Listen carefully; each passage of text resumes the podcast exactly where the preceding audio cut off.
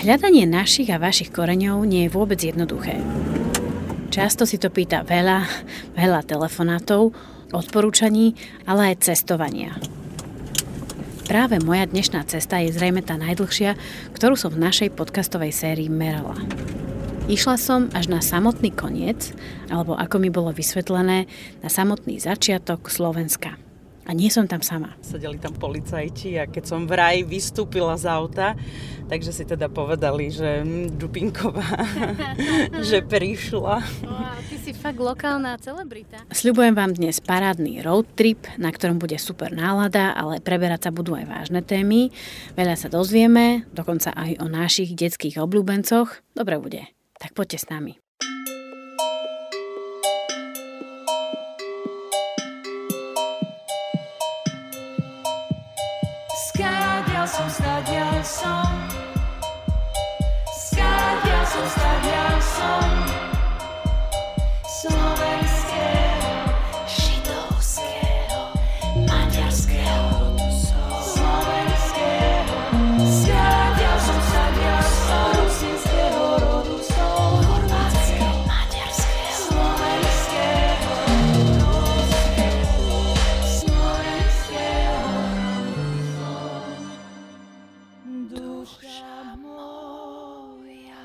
Vítajte pri počúvaní podcastu Tajné korene o našich osobných rodinných príbehoch, o tom, ako blízko súvisia s veľkými dejinami a o prekvapeniach, ktoré skrývajú.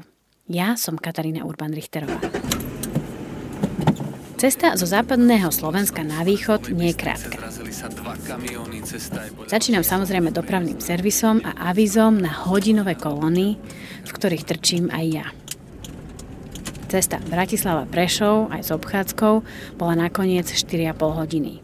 A to ešte nie som v cieli. Toto je dosť uh, skorý Ráno sa budím a pokračujem ďalšiu hodinu a štvrť smerom ešte viac na východ. Napíšem jej správu. Dobré ráno, vyrážam z Prešova a o 1.20 by som tam mala. A ak sa ešte ratajú zachádzky alebo nesprávne odbočky, tak sa cesta začne poriadne nabaľovať aj keď zle odbočiť cestou z Humenného do Pichne alebo Pichní nie je zas tak ťažké. O, a už toto máme. Pichne. Pichni a ešte aj v inom jazyku to tam je. Ahoj, hrozne sa teším. Už nahrávam. Vítaj u nás. A vítaj v Pichniach teda.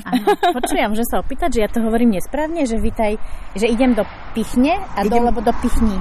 Idem do Pichni. To je tak spisovne slovenčina, mm-hmm. pretože po rusinsky, keď povieš Pichne, tak povieš, že Pchni. Mm. A keď hovoria túto miestni všetci, že ideme do Pchoň po rusnácky, po rusínsky. Lenže e, keď povieš po slovensky v rámci spisovného slovenského jazyka, tak sú to tie pichne a teda idem do pichni, som v pichniach.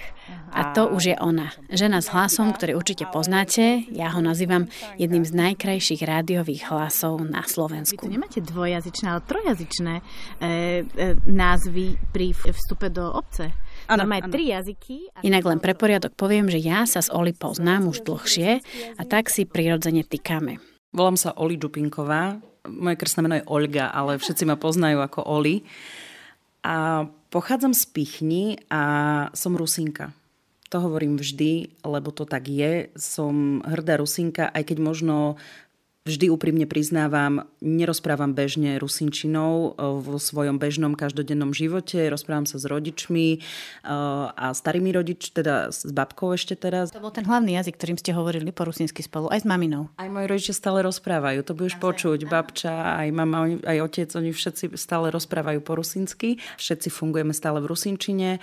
A ja tým, že mojou, mojim živobytím je práca, tak e, slovenčina, tak, tak ja viac už akože rozprávam po slovensky. A v podstate ja som sa minule už tak nad tým zamýšľala, že kto som. A ja som veľký, veľká prepojovateľka ľudí a svetov, si myslím. A skrz práce, ktorú som si vybrala, že robím rádiovú prácu, tak som dokázala vždy prepojiť e, rôzne svety. A tak aj teraz e, prepájam ten rusínsky svet s tým e, slovenským a svetom Oli je známa z rádia, kde bola dlhé roky moderátorkou a redaktorkou spravodajstva, má aj vlastný podcast. Je zároveň už podľa mňa celkom slušnou influencerkou a dušou, manažérkou mnohých kreatívnych projektov. Toto to môžeš dať. Jej mama, pani Olga Čupinková, nám na stôl prináša koláč, ktorý kvôli mne akurát dopiekla. A dáme si o sekundu. Ja sa neviem no. sústrediť, keď vidím toľko akože super koláčov. A to je typické. Ano? To je u nás typické. Ma chcela zmiasť. Je to trápne, neviem sa sústrediť pri toľkom jedle, ale chápem, že už teraz objavujem rusínsky svet. Takže vždy, keď príde návšteva, tak e, my sme nikdy neotvárali tyčinky a čipsy alebo niečo také. U nás, e, keď príde návšteva, tak buď sa rýchlo koláč, koláč, alebo už máme upečené a niečo sa uvarí a, a vždy je to také, že veľké pohostenie. Ja si pamätám, že jeden môj kamarát, keď prišiel k nám na návštevu a videl, čo všetko mama nachystala, tak hovorí, že no moja mama by vôbec toto nechystala, že by otvorila tyčinky a dala ti vodu, kávu, čaj a čau, akože čo chceš. Ale my sme zvyknutí na to, my sme veľká rodina, takže my sme zvyknutí, že mať vždy niečo pripravené. Tak aj z toho vlastne vznikla naša tá kniha, že vždy mama bola pripravená a vždy, keď niekto k nám prišiel, tak vždy tu bolo dostatok jedla a toho takého nášho rusinského, typického domáceho. A áno, tiež to je také nepopulárne, že tak poďme si aj vypiť. Keby sme nešoferovali obidve teraz, tak e, určite by som ti ešte ponúkla aj niečo, akože, e, že dáš si niečo, hej, akože je to tu tak, ako môžeme o tom polemizovať, že ten alkohol a veľa jedla, že či v dnešnej dobe, akože v rámci všetkých tých tém o zdravom životnom štýle a tak ďalej, ale to z tých ľudí nedáš preč. To je jednoducho taká tá, tá pohostinnosť, tá tradícia. Prišla si na návštevu, my sa chceme o teba postarať. Oli pohostinnosť definuje ako jeden z do či bijúcich znakov alebo charakteristických črt miestnych ľudí. Či už to znamená ľudí tu na východe alebo ľudí Rusinov. Jedlo nespomínam len tak, ale pre Oli má špeciálne miesto. Okrem toho všetkého, čo robí, je aj spoluautorkou knihy Mamina rusínska kuchyňa.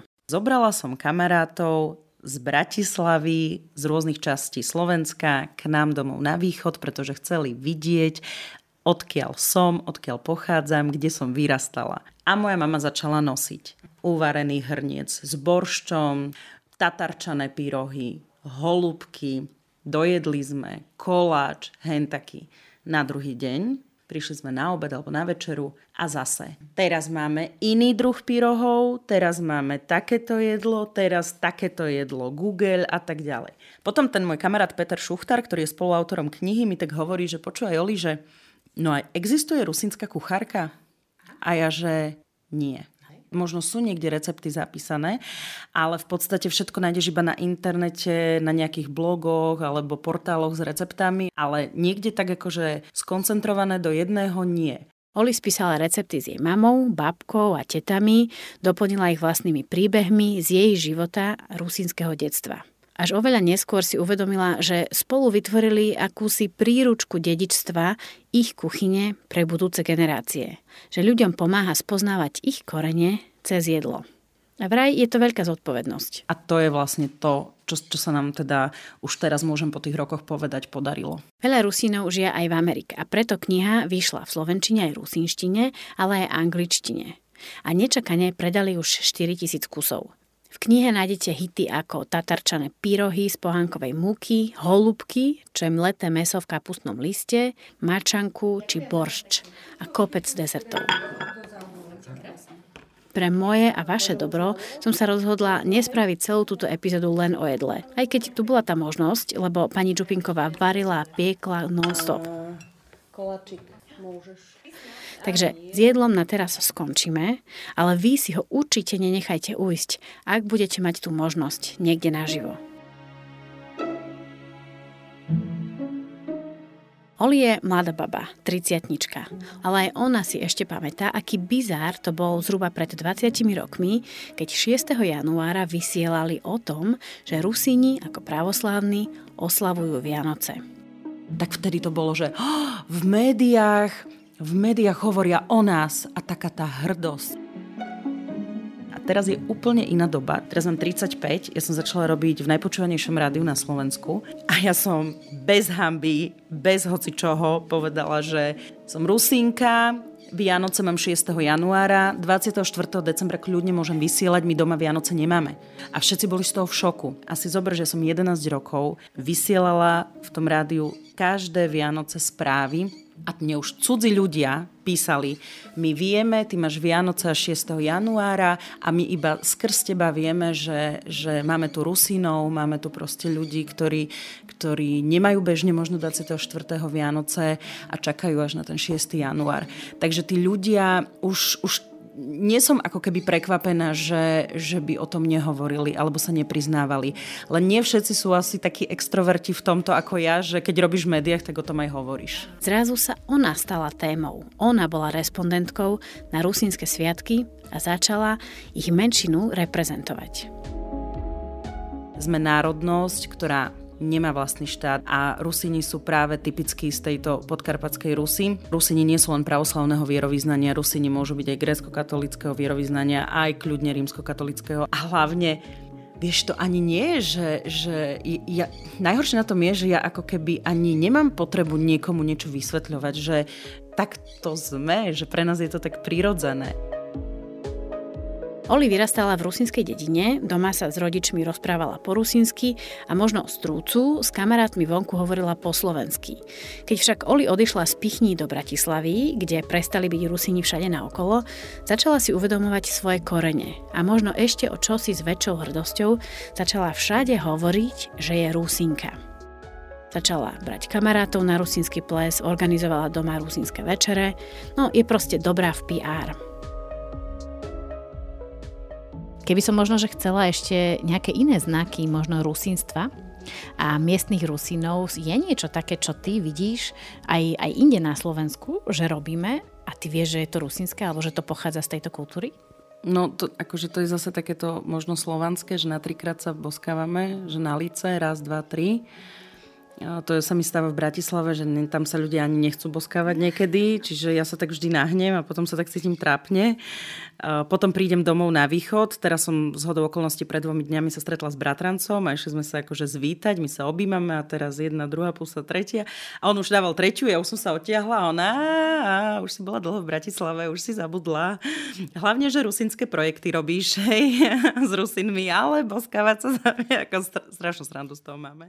Oli podporuje aj iných mladých Rusinov a Rusinky, ktorí šíria napríklad hudbu. Spomeniem Štefana Šteca, výhercu súťaže Zem spieva, ktorého počujete aj teraz na pozadí. Kolo ričke,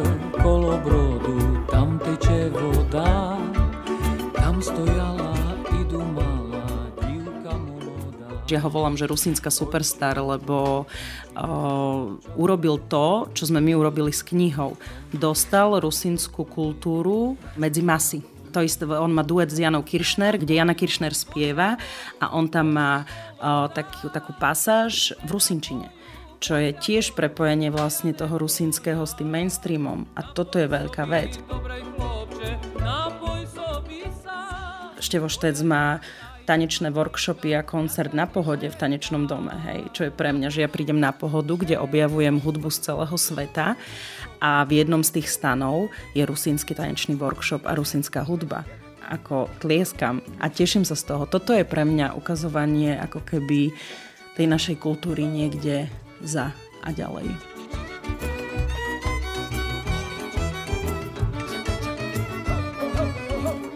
Oli veľa hovoríme o tomto prepájaní alebo otváraní Rusinov ostatku Slovenska a sveta.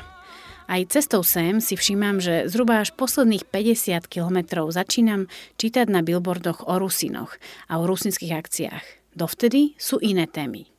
Je to len moja hypotéza, ale zdá sa mi, že veľká časť Slovenska, kde Rusíni typicky nežijú, o nich nevie veľa. tak, to, tak to varíme, tak, takéto sú naše tradície. Oli vysvetľuje, že kedysi boli Rusíni viac uzavretí vo svojich komunitách. Každý týždeň sa konal folklórny festival v jednej z rusínskych obcí, kam prišli ľudia z tých ostatných obcí. Musíš prejsť tú hranicu iba tej svojej. Ale všetko zmenili vraj sociálne siete a chuť otvoriť sa. A tak dnes môže byť aj super luxusný rusínsky gala večer v Bratislave. Akože aj bol a organizovala ho samozrejme Oli. Vlastne Pokecali sme, čo to zjedli a pokračujeme v dnešnom roadtripe. Halo. signály, toto je katastrofa. Sadáme znovu do auta a prechádzame pichňami. Snad som to dobre vyskloňovala. Akože v pichniach signál, to je najväčšia katastrofa. Ideme totižto ešte ďalej na mape k ukrajinským hraniciam. De facto k poslednej, alebo prvej, slovenskej obci pri ukrajinských hraniciach. Do najvýchodnejšej obci Slovenska. Teraz sme ináč, už máme, sme, máme tu také zákruty a už sme na Starine tu, aby bola teda už e, zásobareň pitnej vody pre celé východné Slovensko, ale bolo tu posledných 7 dedín a tie sa, tie sa zaliali. Sa zaliali alebo boli cieľene zaliaté? Boli cieľene zaliaté. A, a teda e, odtiaľ to vysťahovali potom tých posledných obyvateľov, ktorí tu ešte boli. A moja babča pochádza zo Stariny, e, tá spichni a tu je veľmi pekne. Ja tu mám rada, keď tadiaľ to idem počas jesene, lebo je to tu také farebné a je to tu veľmi pekné okrem toho, že naozaj máme akože taký až gičový deň a, a máme akože z, máme pred sebou ozaj, že zeleno, žlto, hnedé výhľady na všetky tie stromy. Je to tu ozaj krásne. Odkiaľ ty vnímaš na Slovensku, že začína tzv. rusínska oblasť, alebo že už vieš, že tu už začínajú žiť Rusini, keď prichádzaš z Bratislavy? Od Sniny.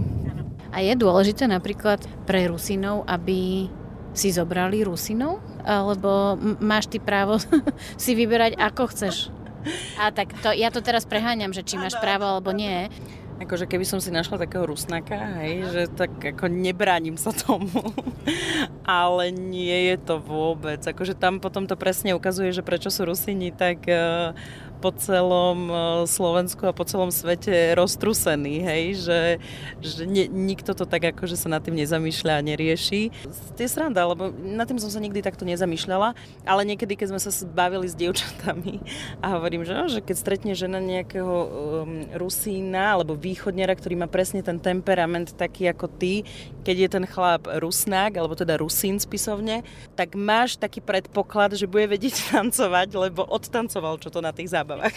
to je taký akože foriba v rámci, v rámci Počúvaj, akože celkom, celkom dobrý základ, akože určite tam ešte pár iných vecí musí byť, ale to, že budete vedieť spolu tráviť čas, tak asi akože dáva zmysel.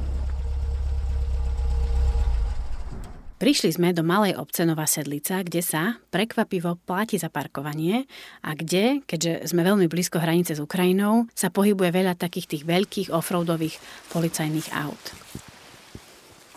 Tak ideme popri, e, popri takom malom potôčiku a ideme k takej ikonickej stavbe, nazvime to, ktorú poznáme asi všetci. Poznáme všetci, vždy sme pri tom zaspávali, uh-huh. všetci. Všetci sme chceli byť podľa mňa v takom domčeku a v takej stavbe. Uh-huh. Sme tak tajne túžili.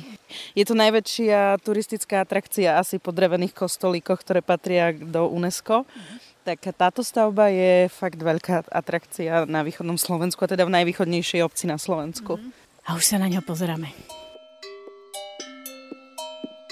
Sľubujem, že všetko prezradíme a aj Oli Čupinková bude ešte späť, ale teraz si dajme krátku medzipauzu alebo taký odklik. Aby totiž všetky veci, o ktorých s Oli hovoríme, dávali zmysel, potrebujeme kontext. A potom som si išla do Slovenského národného múzea, Múzea rusínskej kultúry v Prešove, kde ma privítala riaditeľka Ľuba Kráľová. Poďte trošku ešte bližšie ku mne. Mňa potom vždy boli ruka, ja si vždy hovorím, že by som mala viacej akože posilovať, ale... Názov podcastu Tajné korene sa pani riaditeľke nepozdával, ani mi to aj povedala, lebo vraj Rusíni už predsa nemusia držať svoje korene v tajnosti. O čo ide? Všetko vysvetlím. Poďme po poriadku.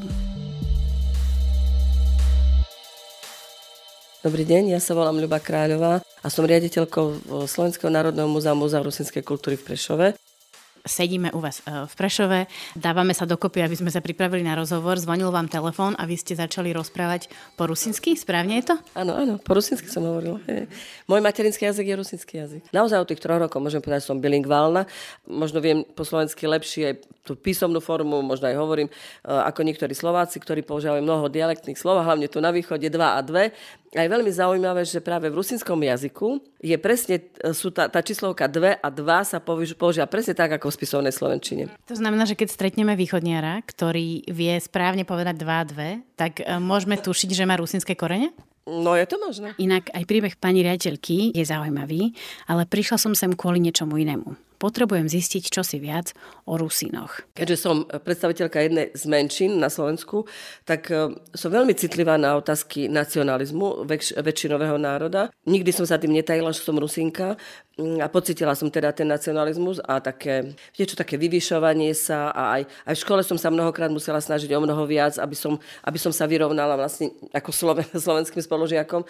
Také to, to pohrdanie alebo opovrhovanie a také skryté, latentné opovrhovanie, naozaj, ani to neviem vysvetliť, ale zažívam to a, a, a pociťujem to a veľmi to nemám rada.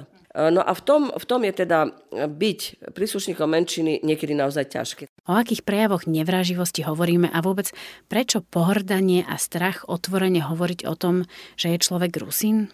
Poďme od začiatku. Kto sú Rusini? Čo je najpodstatnejšie asi povedať, že sme štvrtý no, východoslovanský národ. Žijeme na hranici s západnými Slovanmi, teda so Slovákmi, s Poliakmi, aj s Čechmi. Máme mnoho spoločného aj s ukrajinským jazykom, ale možno aj s ruským. No a ďalšia vec, e, ktorá nás charakterizuje, je to, že žijeme v diaspore. Nežijeme na území jedného štátu, žijeme na území viacerých štátov v Európe, ale aj napríklad Spojených štátov amerických. Keďže sme v rámci Rakúsko-Uhorska patrili do jedného štátneho útvaru, ale po rozpade Rakúsko-Uhorska ostali teda potom žiť rozdelenie. Na území Poľska, na území Československa vtedy, na území Maďarska, na území Rumunska, na území vtedy uh, vlastne Sovietskeho zväzu. A doteraz vlastne žijeme na týchto územiach. Áno, viem, že opakujem to, čo už tu bolo povedané, ale pre istotu, aby sa to nestratilo, to ešte raz opakujem. Rusíni sú národ, ktorý nemá vlastný štát, ale žije v diaspore, teda roztrúsený po viacerých štátoch a jedným z nich je aj Slovensko. Čo je podstatné pre nás, väčšina Rusinov sa hlási dnes ku grecko-katolíckej cirkvi, ale aj k pravoslávnej. Okrem toho, že hovoríme rôznymi nárečiami, ktoré sú naozaj typické e, pre nás. My máme z tých východoslovanských jazykov asi jazyk najtvrdší. My napríklad nepoznáme detene, leditinili. No a čo ešte nás charakterizuje? A v tom si myslím, že sme naozaj my priamými pokračovateľmi Cyrilo-metodskej tradície, pretože našim písmom je azbuka. Kde na Slovensku žijú Rusini? To je možno také, také dôležité zistiť. Žijeme na severovýchode Slovenska, Prešovského kraja. Žijeme tam kompaktne, na kompaktnom území, hlavne v okresoch Snina, Humenné, Medzilaborce, Svidník, Stropkov a Stará Ľubovňa. A ešte aj Sobrance. A potom samozrejme mnoho Rusinov odišlo do Bratislavy, do väčších miest za prácou, za vzdelaním alebo aj do Čiech. História Rusínov, ak vynecháme legendy, začína valašskou kolonizáciou okolo 14. storočia. O valašskej kolonizácii sme už trochu hovorili s profesorkou Botikovou. Zemepáni pozývali do Uhorska, do horských, hornatých oblastí, ktoré neboli využívané pastierov, rolníkov z Valašska v Rumunsku medzi 14. a 17. storočím.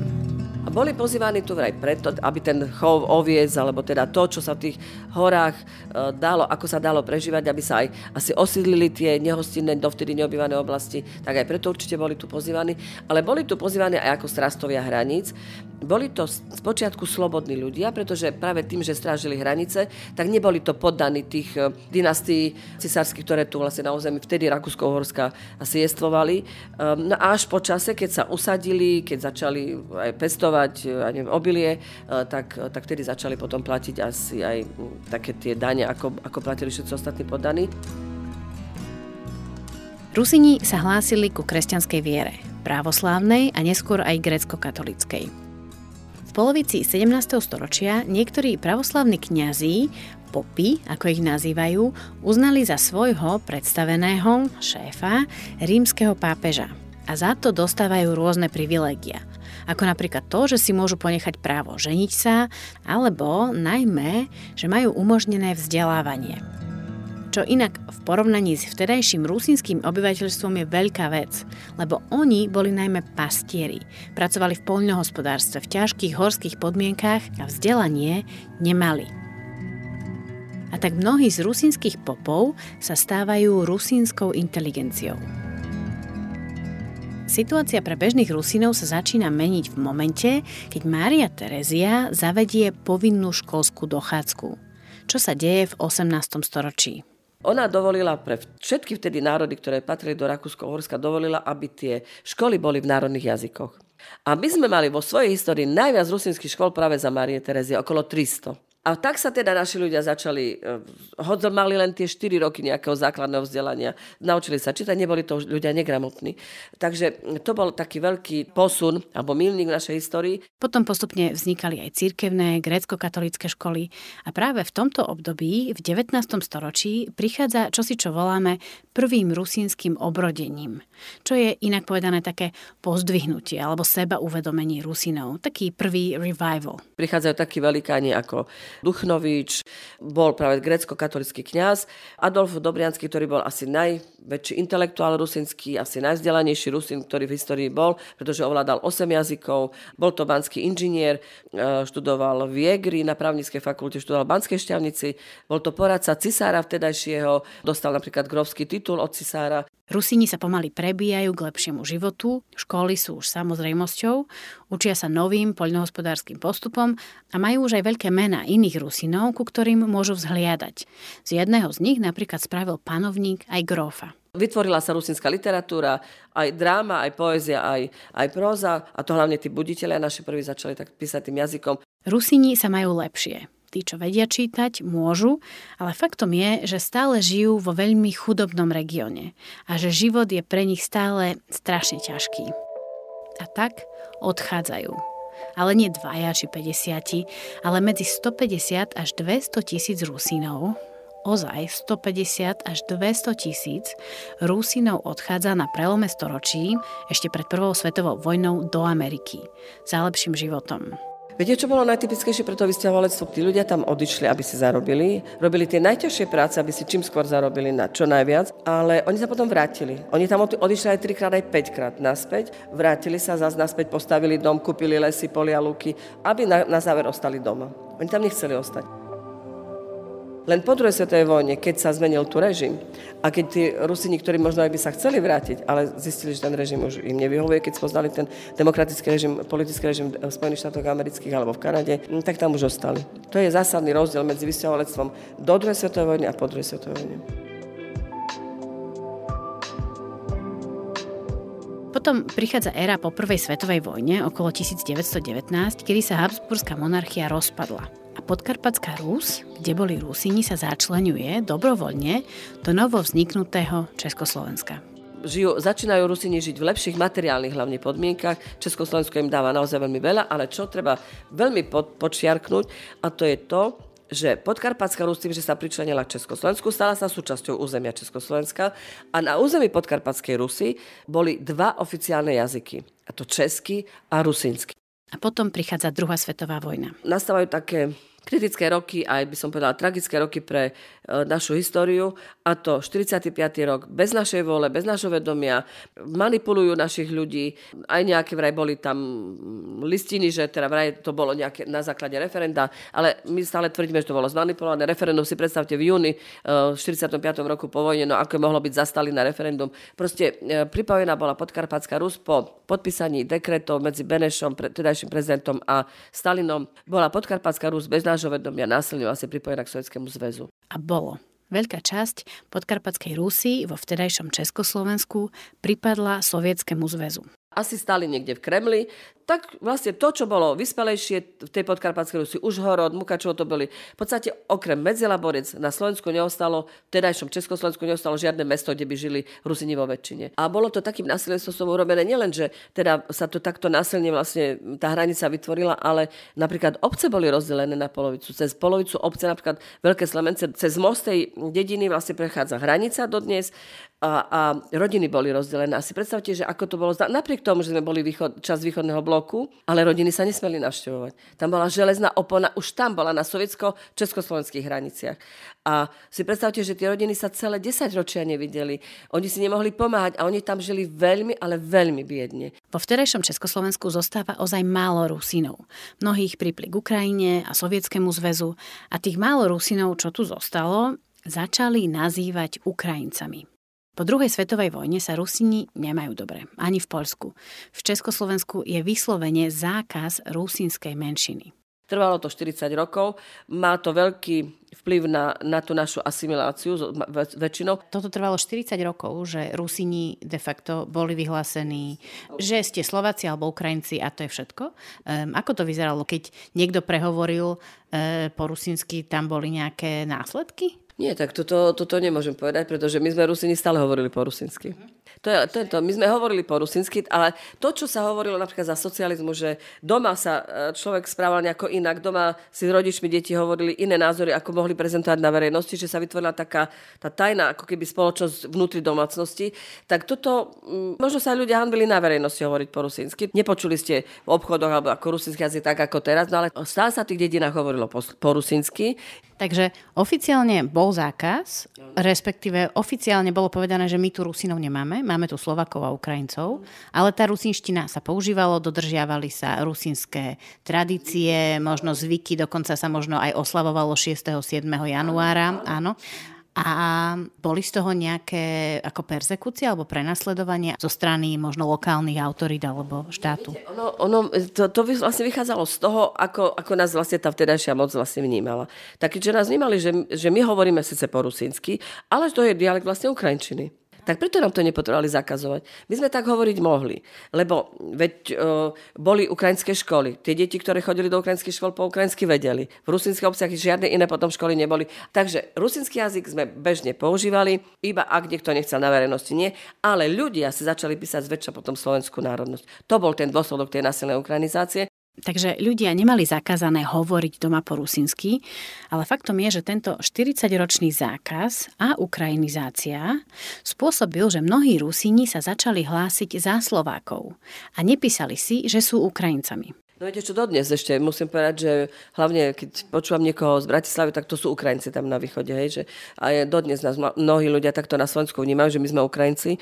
Ale myslím, že teda naozaj už robíme dosť, pretože už začíname byť vnímaní ako samostatná menšina. Takže ukrajinizácia v časoch socializmu bola nenápadná, ale efektívna v obciach, kde bolo slovenské obyvateľstvo ukrajinské aj rusinské, alebo ešte aj so slovenským obyvateľstvom.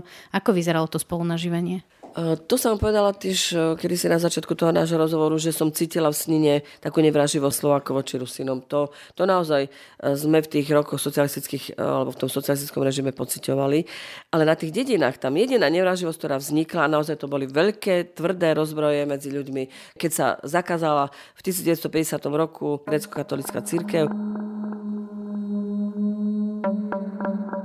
Aby to nestačilo, tak v 50. rokoch prišlo oficiálne zrušenie alebo zákaz grécko-katolíckej cirkvi, ktoré sa samozrejme netýkalo len Rusínov, ale aj Rusínov. Kňazi boli e, diskriminovaní, proskribovaní, posielaní do väzenia. E, rády grecko-katolické sa zrušili, takisto mnísi boli posielaní do väzenia. E, grecko-katolický biskup, teda ešte veľmi, veľmi obľúbený medzi rusinským obyvateľstvom, Pavel Peter Gojdič, bol poslaný do Leopoldova, tam zahynul na svoje vlastné narodeniny, bol tam umúčený a hlavne bola, bol zobratý majetok grecko-katolíckej cirkvi a neprávom vlastne darovaný vlastne ako keby teda pravoslavnej cirkvi. Um, tak toto naozaj spôsobilo veľké, veľké rozbroje, veľký rozkol medzi obyvateľstvom. Rusinské obyvateľstvo v rusinských obciach, lebo v tých obciach, si predstavte, bol grecko-katolický kostol. Odrazu v 50. roku sa z toho grecko-katolického kostola, bez toho, že by sa pýtali tých veriacich, či to chcú, či nechcú, sa stal pravoslavný kostol. No ale oni toho všetci považovali za grecko-katolický kostol. Toto prenasledovanie grécko-katolických kňazov bolo na základe viery, nie národnosti.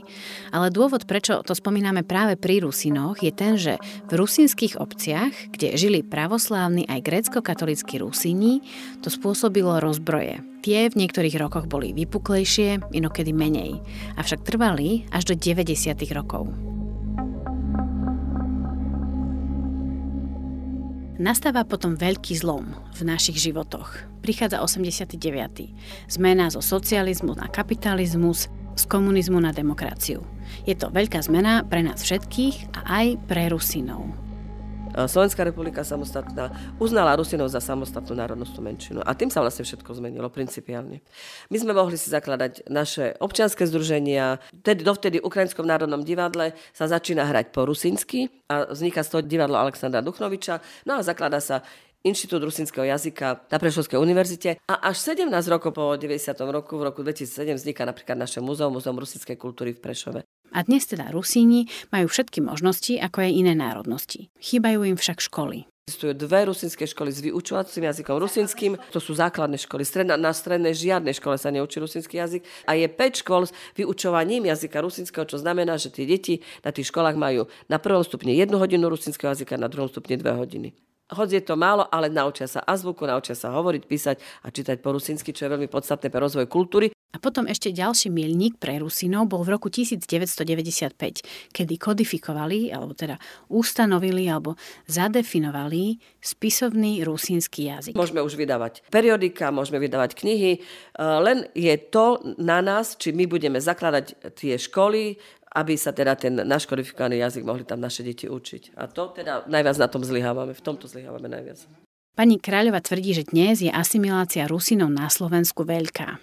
Že začala ešte za sociku, kedy nemohli byť oficiálne Rusínmi a začali si vtedy písať slovenskú národnosť a tak to teraz aj pokračuje. Oficiálne čísla sú jemne metúce. Rusínska minorita je aktuálne jedna z tých najväčších na Slovensku. Okolo 62 tisíc ľudí si napísalo v roku 2021 ako prvú alebo druhú národnosť rusínsku. Avšak počet ľudí s materinským jazykom rusínskym klesol na okolo 30 tisíc ľudí. No na čo sú nám rusinské školy, tvrdia mnohí rusinskí uh, rodičia. Veď, veď nikde ten jazyk moje deti, moje deti používať nebudú. Takže naše deti vedia po anglicky, po francúzsky, po španielsky, neviem ako, len po rusinsky už nehovoria, nevedia, lebo s nimi nehovoríme po rusinsky. Viete, je to asi jednoduchšie patriť k väčšine. Zmiešanými manželstvami a rôznymi formami asimilácie pani Kráľova tvrdí, že Rusini pomaly strácajú vlastnú identitu. Po debatách s riaditeľkou Kráľovou, ale aj historikom Jánom Hlavinkom, ktorý odborne fact-checkuje alebo dohliada na túto epizódu, zistujem, že Rusíni teraz zažívajú alebo pokračujú v národno tvoriacich procesoch, v tých procesoch obrodenia, ktoré sme spomínali. to sú organizácie, ktoré tvrdia, že sú Rusíni cez pomočku Ukrajinci. Ale... Veľkou témou však ešte stále je jasne dávať najavo, že Rusíni sú samostatná národnosť. A neberte nám to právo, keď my tvrdíme akcie. Ak sa... V rámci rusinskej komunity je určite veľa názorov na detaily, definície a nuancy z ich histórie na našom území. V tejto historickej skratke, ktorú sme si teraz prebrali, sme nemohli ísť do brutálnych detailov, ale sú to také užitočné základy, ktoré nám pomôžu chápať v kontexte to, o čom sme s Oli hovorili. A najmä to, čo nás ešte na našom roadtripe čaká. Keď dokončíme rozhovor, zoberieme riaditeľka Kráľova o poschode nižšie. A potom, ako otvorí dvere, mám pocit, že oproti mne naozaj stojí on. Vraj najznámejší Rusin. Viete, kto to je?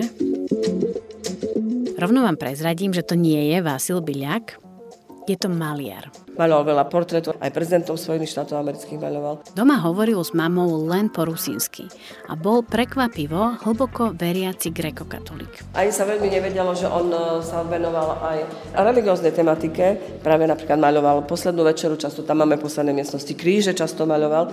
Jeho rodičia, Rusini, Julia a Andrí, pochádzali z okresu Stropkov. Keď sa opýtali, odkiaľ je, tak on tvrdil, že odnikiaľ. Jeho rodičia časom odišli do Ameriky a tam mali tri tri deti. A jedným z nich, s bláznivým blond három, bol náš pán tajomný. Ja si myslím, že to je asi najúspešnejší Rusin na svete vôbec, ktorý kedy bol. Jeho obrazy sa predávajú za oveľa vyššie sumy a oveľa viac sa predalo obrazov ako napríklad Picassových obrazov. Tak to ma naozaj prekvapilo. Už viete, o kom hovoríme? Áno, je to on, Andy Warhol. O tom, či je najznámejším slovenským Rusinom alebo nie, sa vedú polemiky, lebo on sa narodil už v Amerike a jeho rodičia boli Rusini zo Slovenska. Ale úspešný Rusín, či už slovenský alebo nie, definitívne bol.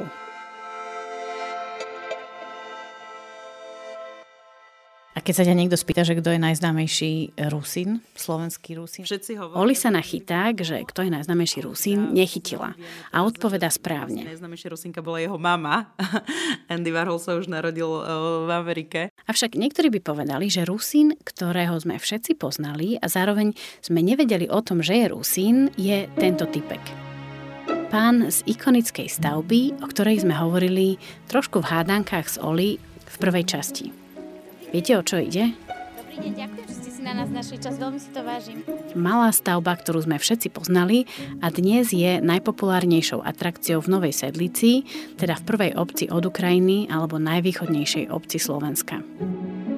Áno, je to domček Deduška Večernička. No tak som starosta obce Vasidinič z Novej Sedlici. Snažíme sa robiť, čo sa dá. Z toho málo veľa muziky za málo peňazí, tak, tak sa to povie po našom po rusnacky, nechcem to opakovať. Nachádzame sa pred stavbou, ktorú každý z nás pozná, lebo je to budova, podľa ktorej bol nakreslený domček Deduška Večernička, kam chodil teda zažať e, vždy tú hviezdu a ten lampášik. Aká je jeho história? No tá, takých domov bolo v minulom storočiu veľa v Novej Sedlici. Hej. Samozrejme po vojne druhej to už sa, po prvej, druhej to ostalo pár domov. No a ten sa zachoval jeden, to bola obyvateľná kultúrna pamiatka. To 2000 roku tu ešte bývali ľudia. Stál asi 300 metrov vedľa, no a chyba bola, že nemohol ostať tam, lebo nebol pozemok vysporiadaný. Takže obec poskytla pozemok, RTVS to premiestnila a a je to tu. Áno, tento domček bol kedysi predlohou pre tvorcov dnes už ikonickej znielky, ktorú vám kvôli autorským právam teraz nemôžem pustiť, ale poznáte to. Tejto znielky, ktorá sa vyše 40 rokov udržala na našich obrazovkách. V tomto domčeku bývali Rusini? No, mnohé sedlici len Rusini bývali. Tým pádom typujem aj deduško Večerníček. No. Bol Rusin? Nie, bol Rusnak. Po novomu je poslovenčili to na Rusina, hej, ale my sme chud Rusnaci. Super, tak a ideme sa pozrieť donútra? Nie, to je pôvodný, to je pôvodný zámok. No tak poďte do, do tej originálnej miestnosti. Tak je to vynovené. Tak to nebolo za ich čas určite. Lebo si pamätám, bardzo dobre, tu bývali o rok starší, jak ja, moja spolužiačka a dvaja mladší. Hej, že v tých rokoch 10 12 keď sa deti hrali, tak som tu aj x krát bol. Takže vy ste tu ešte boli s tými poslednými obyvateľmi tohto domčeka. No. Oni tu boli rodičia, mali dve deti. Tie rodičia mali 5 detí. Hej. No, ale jedna je taká, staršia bola 48, že oni tu 6, ako 7 nebývali. Hej. To len bývali tu 6 hej, na tom. Neviem, že či vy ste niekedy sa s nimi rozprávali o tom, že ako kopia ich domčeka bola v rozprávke, alebo že ten deduško večerníček... A čo si o tom mysleli, neviete? Ja neviem, čo si mysleli, ale to vedeli. No. Dnes je domček zrekonštruovaný a premiestnený o pár metrov ďalej v porovnaní s jeho pôvodným miestom. Z jednej strany domčeka je idylický potôčik, ale aby ste neostali zaskočení, domček sa nachádza v strede dediny, kde naokolo nájdete aj moderné domy, poschodové paneláky. Oproti nemu cez riečku je napríklad obecný úrad. Bola to vaša spolužiačka, no. dievča, čo tu žilo. E, čo robili jej rodičia, čomu sa venovali? Boli rolníci, normálne hospodarili. Hej. Oni boli starší už. Hej, no. A tí dievčatá ešte tu žijú? Niekde v Novej Sedlici? Nie, nie, nie, dvoje v Čechách, dvoje na Slovensku. Akože poviem vám úprimne, ja som deduška Večernička poznala a vôbec som nevedela, že ten domček je reálny a vôbec som nevedela, že tu žila rusinská rodina predtým. No vidíte. A Rusini to vedia? Myslíte, že je to také všeobecne známe? No isté, u nás, u nás sa tomu hovorí, že to je Duhunová cheža.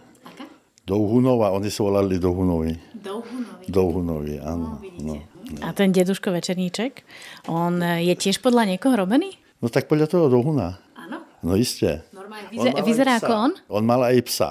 Ale nemal jabloň zasadenú predtým, tak som zasadil jabloň pred dom. Takže aj ten pán Douhun reálne vyzeral ako ten deduško Večerníček. Áno, áno. Mal psa, mal taký veľký lampaš. Aj klobúk veľký. Len kus väčší bol, on, jak, jak ho tam dali do televízie. On tak, bol dosť, tak dosť, 10 centov vyššie, jak ja. Áno, takže on bol normálne vysoký muž a oni ho tam trošku robili ako takú postavičku. Nemestil sa na toto, na platnovete. Áno, áno, áno. A psa mal tiež takého istého? No isté, bieleho psa mal malo. Tak teraz sa dozvedáme nové veci, no, to je paráda. Super, no. super. Tak vám ďakujem veľmi pekne, si to vážim. Domček Rusina Douhuna alebo Deduška Večernička má dnes cez 100 rokov. A keď ho premiesňovali, objavili v každom rohu hlavnej miestnosti domu štvrtinu mince. O aký zvyk ide, neviem. Nevie to ani starosta, dokonca to nevedia ani v múzeu. Možno to bude niečo rozprávkové. Dobre. Hej, hej. Dobre, super. Tak ešte raz ďakujeme, vážim si váš čas. Dovidenia, všetko dobré. Tak, to bola malá odbočka, ale teraz sme späť v realite na našom roadtripe s Oli Čupinkovou. Vyrážame z dediny deduška Večernička a policajných pohraničných hliadok Novej Sedlice. Teraz sme boli v reštike a povedz, Kamaráti nás čakali vlastne v penzióne, kde sa boli nájsť a sedeli tam policajti a keď som vraj vystúpila z auta, takže si teda povedali, že hm, Džupinková, že prišla. A ty si fakt lokálna celebrita a to teda treba povedať, že e, policajtov tu nemálo, lebo to sú pohraniční policajti, aj majú teda také GP a oni ťa poznajú. Ale áno, je to veľmi milé, akože tú podporu ľudí aj cítiť, že ma vnímajú aj skrz tej knihy, skrz toho rádia a týchto vecí. Ty si normálna rusínska celebrita. Akože väčšinou som teraz videla v obciach, že sú dva kostoly veľmi blízko seba. Ten je pravoslavný a tento je, neviem, čo to tam... Je vierovýznanie veľká časť e, iba tvojho života, alebo skôr toho rusínskeho života? Že je to taká ako keby prirodzená až samozrejmá súčasť? Áno, to vierovýznanie je veľká súčasť toho. Nikto netvrdí, že všetci sú úplne v úvodzovkách tí takí úplne 100%, ale v rámci toho vierovýznania je na dedine veľmi veľa aktivít v úvodzovkách s tým spojených. To sú všetky tie sviatky, Vianoce, Veľká noc, odpustová slávnosť, keď je chrám zasvetený nejakému sviatku, tak vtedy je v celej dedine slávnosť a, a rôzne zábavy a tak ďalej. Takže toto sú, tá, to vierovýznanie je súč, veľkou súčasťou nielen akože Rusínov, myslím si, že ľudí žijúcich v obci na dedine. Ale presne, iné je, to bolo pred 20 rokmi, pred 25 rokmi, keď som mala 10-15 rokov.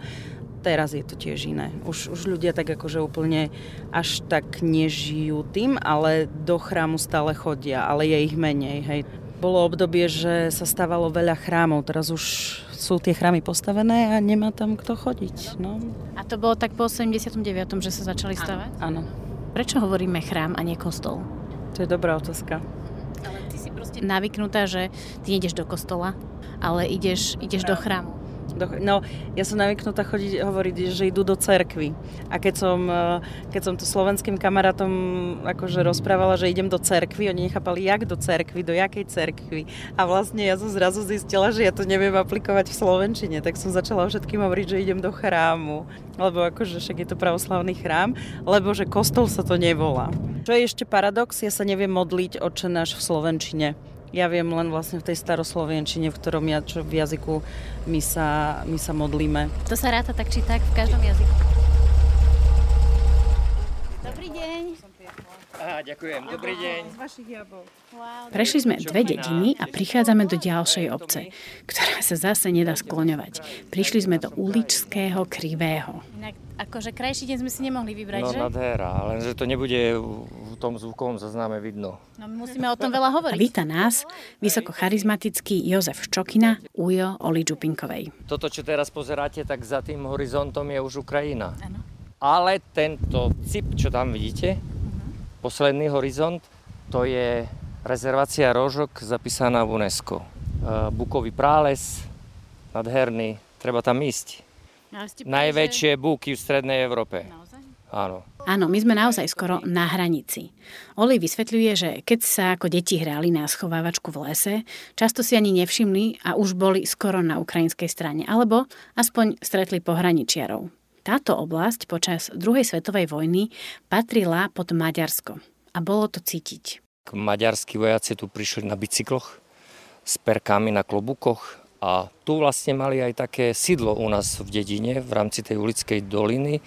Tu mali veliteľstvo a mali tu aj taký tábor pracovný, kde využívali miestne obyvateľstvo na všetky tie svoje práce, ktoré tu e, robili. To, ťažili drevo, ktoré sa stade vyvažalo preč, e, robili rôzne okopy proti prípadnému napadnutiu Ruska. No a samozrejme musel sa učiť aj maďarský jazyk a otec si pamätá, že ich učili maďarský jazyk. Takže dedina bola originálne založená ako rusínska, niekedy v 14. 15. storočí a pomenovali ju po krývajúcom pastierovi, Krivý. A potom sa v polovici 20. storočia stala trilingválnou. Ľudia tu vedeli po rusinsky a slovensky a po maďarskej okupácii začali hovoriť aj maďarsky. Tak nezačali hovoriť, ono ich tie roky 39 až 44 ich nutili. Hej, a že boli tu maďarské školy, boli nasunutí maďarskí učitelia, A dnes je to aké? Dnes že ešte hovoria po maďarsky? Ešte sa to tu tak pestuje? Nie, tu nie. Tu už vôbec nie maďarsky. My sme tu čisto rusinská dedina, aj celá táto oblasť je vlastne rusinská. Tu Rusini vždy ako žili.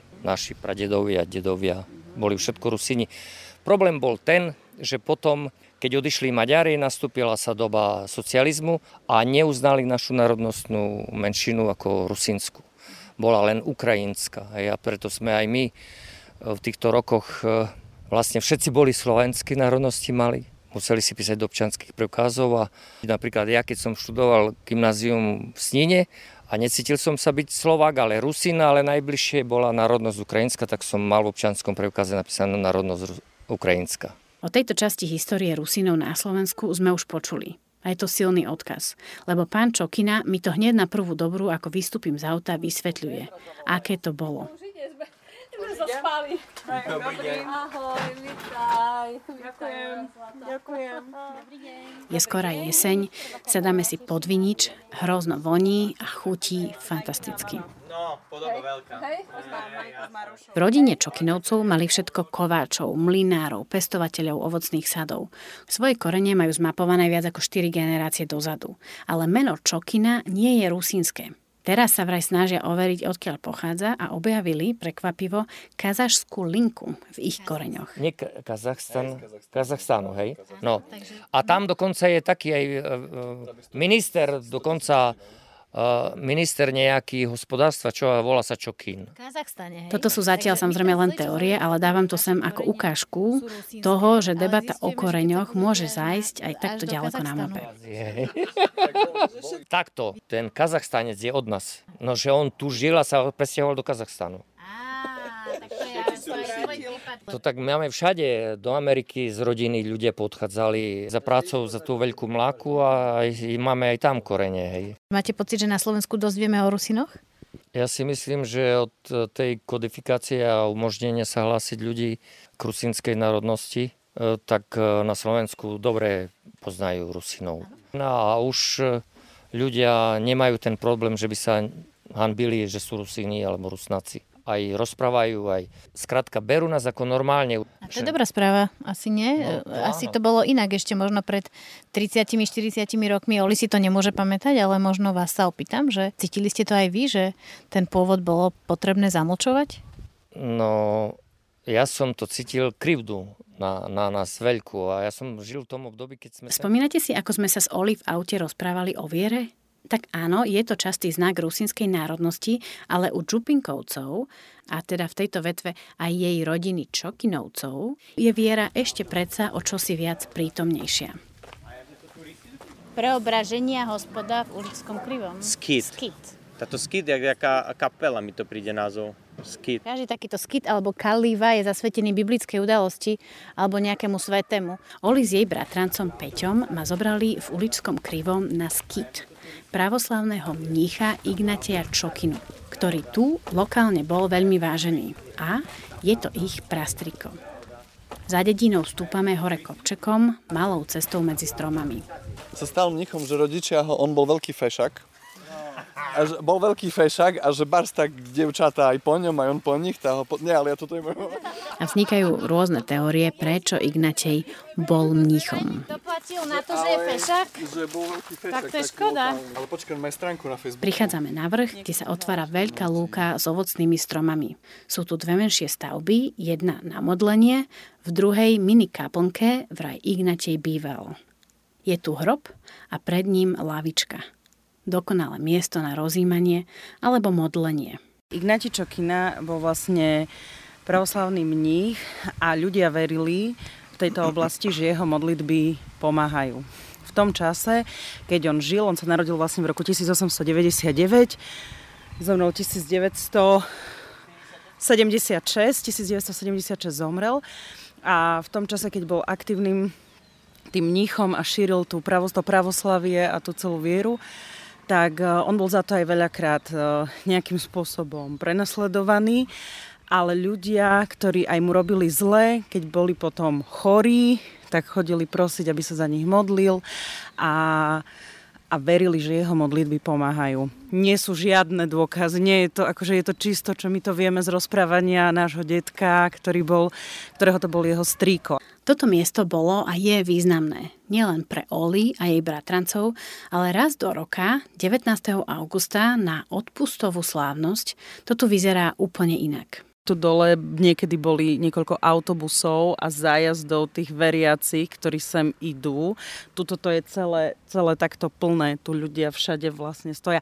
Už rok mi je to pomenej, ale ja si pamätám, že my sme tu ako decka behali a tu bolo strašne veľa ľudí, akože tu fakt veľa ľudí chodievalo. Chodili sem aj ťažko chorí ľudia, ktorí hľadali nádej a dúfali v uzdravenie. A navyše, ešte pár dní pred 19. augustom sa sem chodili modliť, študenti, ktorí študujú na teologickej fakulte za budúcich pravoslavných kňazov, terajší uh, biskup, všetci kňazi z okolia pravoslávny sa chodia modliť dlhé noci. Na to, sem na toto miesto. Áno, je to pre nich akože významné miesto a v podstate to ešte súvisí s tým, že niekedy, keď my sme boli malé deti, tak sa ako keby taký spoločný obed po tej celej bohoslúžbe, ktorá tu bola, tak všetci kňazi s rodinami a my ako celá rodina sme u nás, u babky s detkom mali ten spoločný obed. Asi 15-20 ľudí niekedy a bolo celé menu.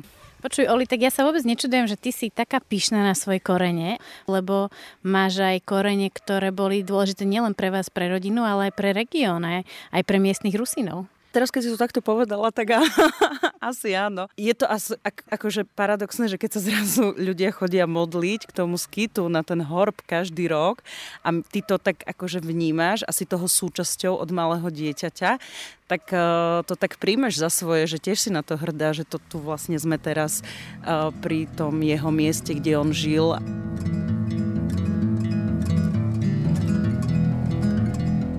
Z tejto až takej duchovnej pohody sadáme do auta a dokončujeme náš road trip. Doma u Oli nás čaká jej mama a 94-ročná babka. Pripravili si pre nás hostinu, bandurky, čo sú zemiaky s tvarhovými a brinzovými pomazánkami. Je krásne, že tu máme ešte ďalšie dve generácie maminu od Oli a potom aj babičku od Olinky. Tak možno, ak by som vás požiadala iba, aby ste sa mi predstavili, ako vás môžem predstaviť? Tak ja som Olga Čupinková a som veľmi pyšná na dceru, na Olinku, pretože vždy sme ju viedli k tomu, aby nezabudla, skáďal pochádza.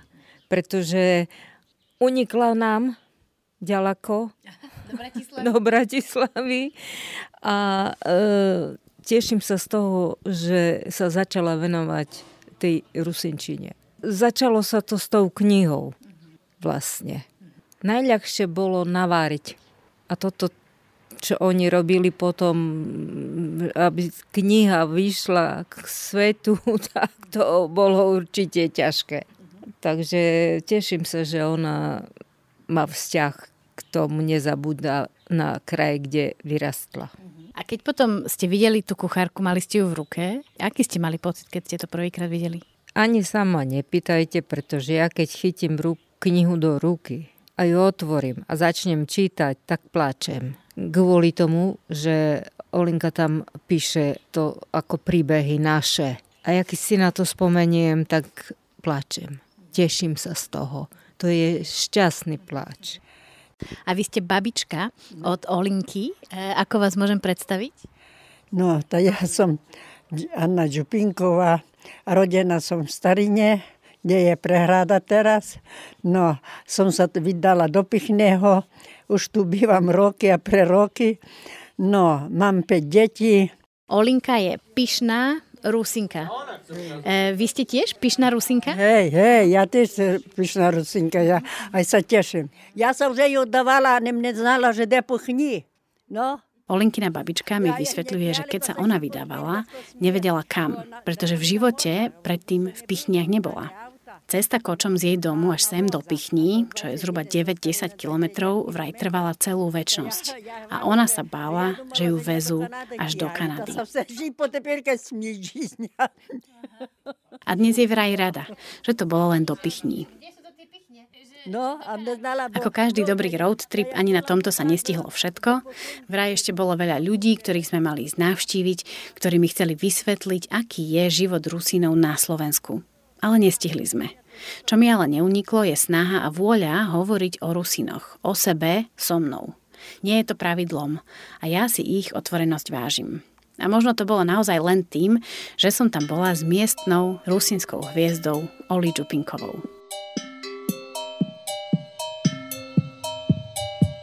Tak a to už je na dnes všetko zo sveta Rusínov. Počuli ste druhú epizódu podcastu Tajné korene, ktorý je nezávislou produkciou.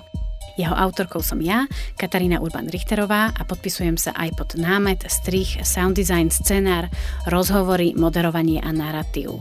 Historický dohľad alebo fact check doktor Jan Hlavinka, titulnú zvučku podcastu zložil Martin Majlo Štefánik a počuli ste v ňom hlas Zuzany Mikulcovej. Textovú verziu úvodného rozhovoru vytvoril Matúš Jaco a autorom loga Tajné korenie je Erik Lehrer. Podcast Tajné korene vznikol vďaka finančnej podpore Fondu na podporu kultúry národnostných menšín, Kult Minor, ako aj vďaka podpore nadácie Milana Šimečku a v spolupráci s denníkom N. Tajné korene nájdete tu, v podcastovom feede denníka N, na všetkých populárnych podcastových platformách ako Spotify, Apple Podcasts či Podbean. Viac o našom podcaste nájdete aj na našej facebookovej stránke pod názvom Tajné korene.